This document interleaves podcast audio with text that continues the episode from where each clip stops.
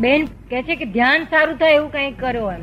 ત્યાંનું ધ્યાન કરવું છે ઈશ્વરનું. જોયા વગર કેમ ધ્યાન થાય? જે જોઈએ જોયું હોય તો તેનું ધ્યાન થઈ શકે. આપણે જોયા વગર કેવી ધ્યાન કરી શકીએ? પછી ધ્યાન કેવું હોય કલ્પિત ધ્યાન કહેવાય કલ્પિત. કયું ધ્યાન કહેવાય? જોયા છે મારે મેં તમને જોયા ના હોય તમારે ધ્યાન કઈ થયું એટલે ચાનું ધ્યાન કરો સત્કાર. જપથી જ ધ્યાન કરું છું જૈન છો ને?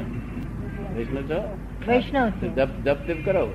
જપ કર્યા કરો. જપ જપથી એકાગ્રતા થાય, ધ્યાન ના થાય. શું થાય? ધ્યાન વસ્તુ જુદી છે. ધ્યાનમાં તો ધ્યાતા. ધ્યેય બેનો એકાકાર થવું એમનું આમ ધ્યાન ઉત્પન્ન થાય એની મારે. ધ્યાન કરવાની વસ્તુ નથી. ધ્યાતા અને ધ્યેય જોડે આપણે ધ્યાતા હોઈએ તો ધ્યેય નક્કી કર્યો કે ધ્યાન ઉત્પન્ન થાય. તો હવે સમજ આવ્યું અને આ એકાગ્રતા કહેવાય જપ એક. સારો વસ્તુ છે. એ આપણને શાંતિ આપે. પણ સગડી પાસે બેસીએ એટલી વાર. પછી ઉઠ્યા એટલે હતું તેનું તે નિરંતર ના રહે. તમને નિરંતર ગમે છે કે આ ટેમ્પરરી એડજસ્ટમેન્ટ ગમે છે? નિરંતર જોઈએ. હા પણ આ તો બધું ટેમ્પરરી એડજસ્ટમેન્ટ છે ખાલી. તો પાસે બેસીએ ટાળ્યું રે પછી ઊભા થયા હતા પેલા તે જ. શું નામ આપનું? નિર્મળાબેન. નિર્મળાબેન ખરેખર નિર્મળાબેન છો તમે? નામ નામ તમારું છે તમે કબૂલ કરીએ છીએ કે ઓળખવાનું તમારું સાધન છે નિર્મળાબેન પણ ખરેખર કોણ છો? નેમ ઇઝ નિર્મળાબેન એવું બોલો? બોલો તો તમે માય કહેનારું કોણ છે? આપણી સેલ્ફ કે છે. હા, સેલ્ફ. એ સેલ્ફ ને ઓળખવું જોઈએ આપણે. સેલ્ફ ને ઓળખીએ એટલે ભગવાન ને ઓળખ્યા. સેલ્ફ ને ઓળખીએ એટલે ભગવાન ને ઓળખ્યા. અને એની પર શ્રદ્ધા બેઠી. ત્યાં સુધી કામ બરોબર પૂરેપૂરું ના થાય. આ તો સેલ્ફ ને ઓળખ્યા સિવાય જે નામ પડ્યું એ નામ ને પર રોંગ બિલીફ બેસી જાય છે. કે હું નિર્મળાબેન જ છું. એવી wrong belief first wrong belief અને પછી આ આ બેનની મધર થવું સેકન્ડ રોંગ બિલીફ આની બેન થવું થર્ડ રોંગ બિલીફ કેટલી રોંગ બિલીફો બેઠી છે? તમે સાહેબ બેઠેલી છે ને રોંગ બિલીફો કેટલી બેઠેલી છે?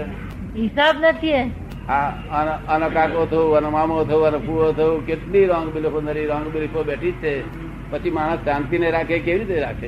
એ રોંગ બિલફો બધી ફ્રેક્ચર થાય અને રાઈટ બિલીફ બેસે એ ખરેખર સમ્યક દર્શન જેને કહેવાય છે. રાઈટ બિલીફ ને ગુજરાતીમાં સમ્યક દર્શન કહેવાય.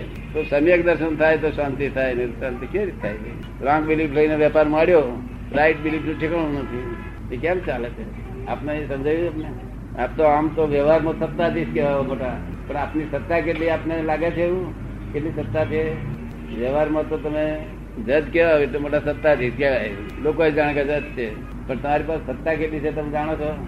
ઘણી સત્તા છે. હા એ સત્તા પર કાયદાના આધીન તો વાપરવી પડે છે ને. કાયદાના આધીન ને.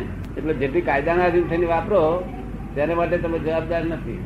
કાયદાની મહી પક્ષાપક્ષી કરી જવાબદાર ઉભું થયું. શું થયું?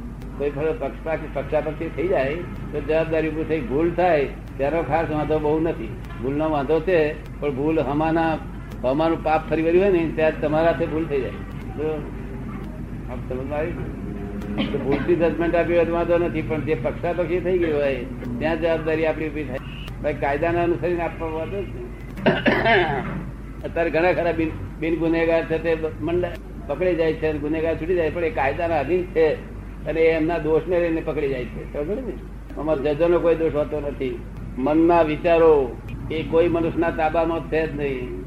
વાણી સ્પીચ કોઈ માણસના તાબામાં છે જ નહીં. અને વર્તન શરીરનું એ કોઈ માણસના તાબામાં છે જ નહીં. જેટલું તાબામાં માનવામાં આવે છે, એ જ ભ્રાંતિ છે. શું છે? બધો પરાશ્રિત છે. શું છે? ફક્ત પોતાની પાસે શું સાધન રહ્યું? કે યોજના ઘડવાનું સાધન રહ્યું. આવતા બહુ જવાનું માટે યોજના ઘડીએ. એ આપણી પાસે સાધન રહ્યું છે. જેવી ગળવી હોય એવી ગળાય આપણા આવતા ભાવની યોજના ઘડ્યા કરે છે ને. અને મોક્ષ જવું હોય તો સેલ્ફ રિયલાઇઝ કરી લેવું જોઈએ. તો યોજના ઘડાતી બંધ થઈ જાય. આવતા ભાવની યોજના ઘડાતી હોય તો બંધ થઈ જાય. મનુષ્ય સિવાય બીજા બધા બધા દેવ લોકો, જાનવરો, બધી જાતના જાનવરો આંખે દેખાય, ના દેખાય બધી જાતના જીવો, નરગતિના જીવો, બધા છે તે યોજના કરતા નથી.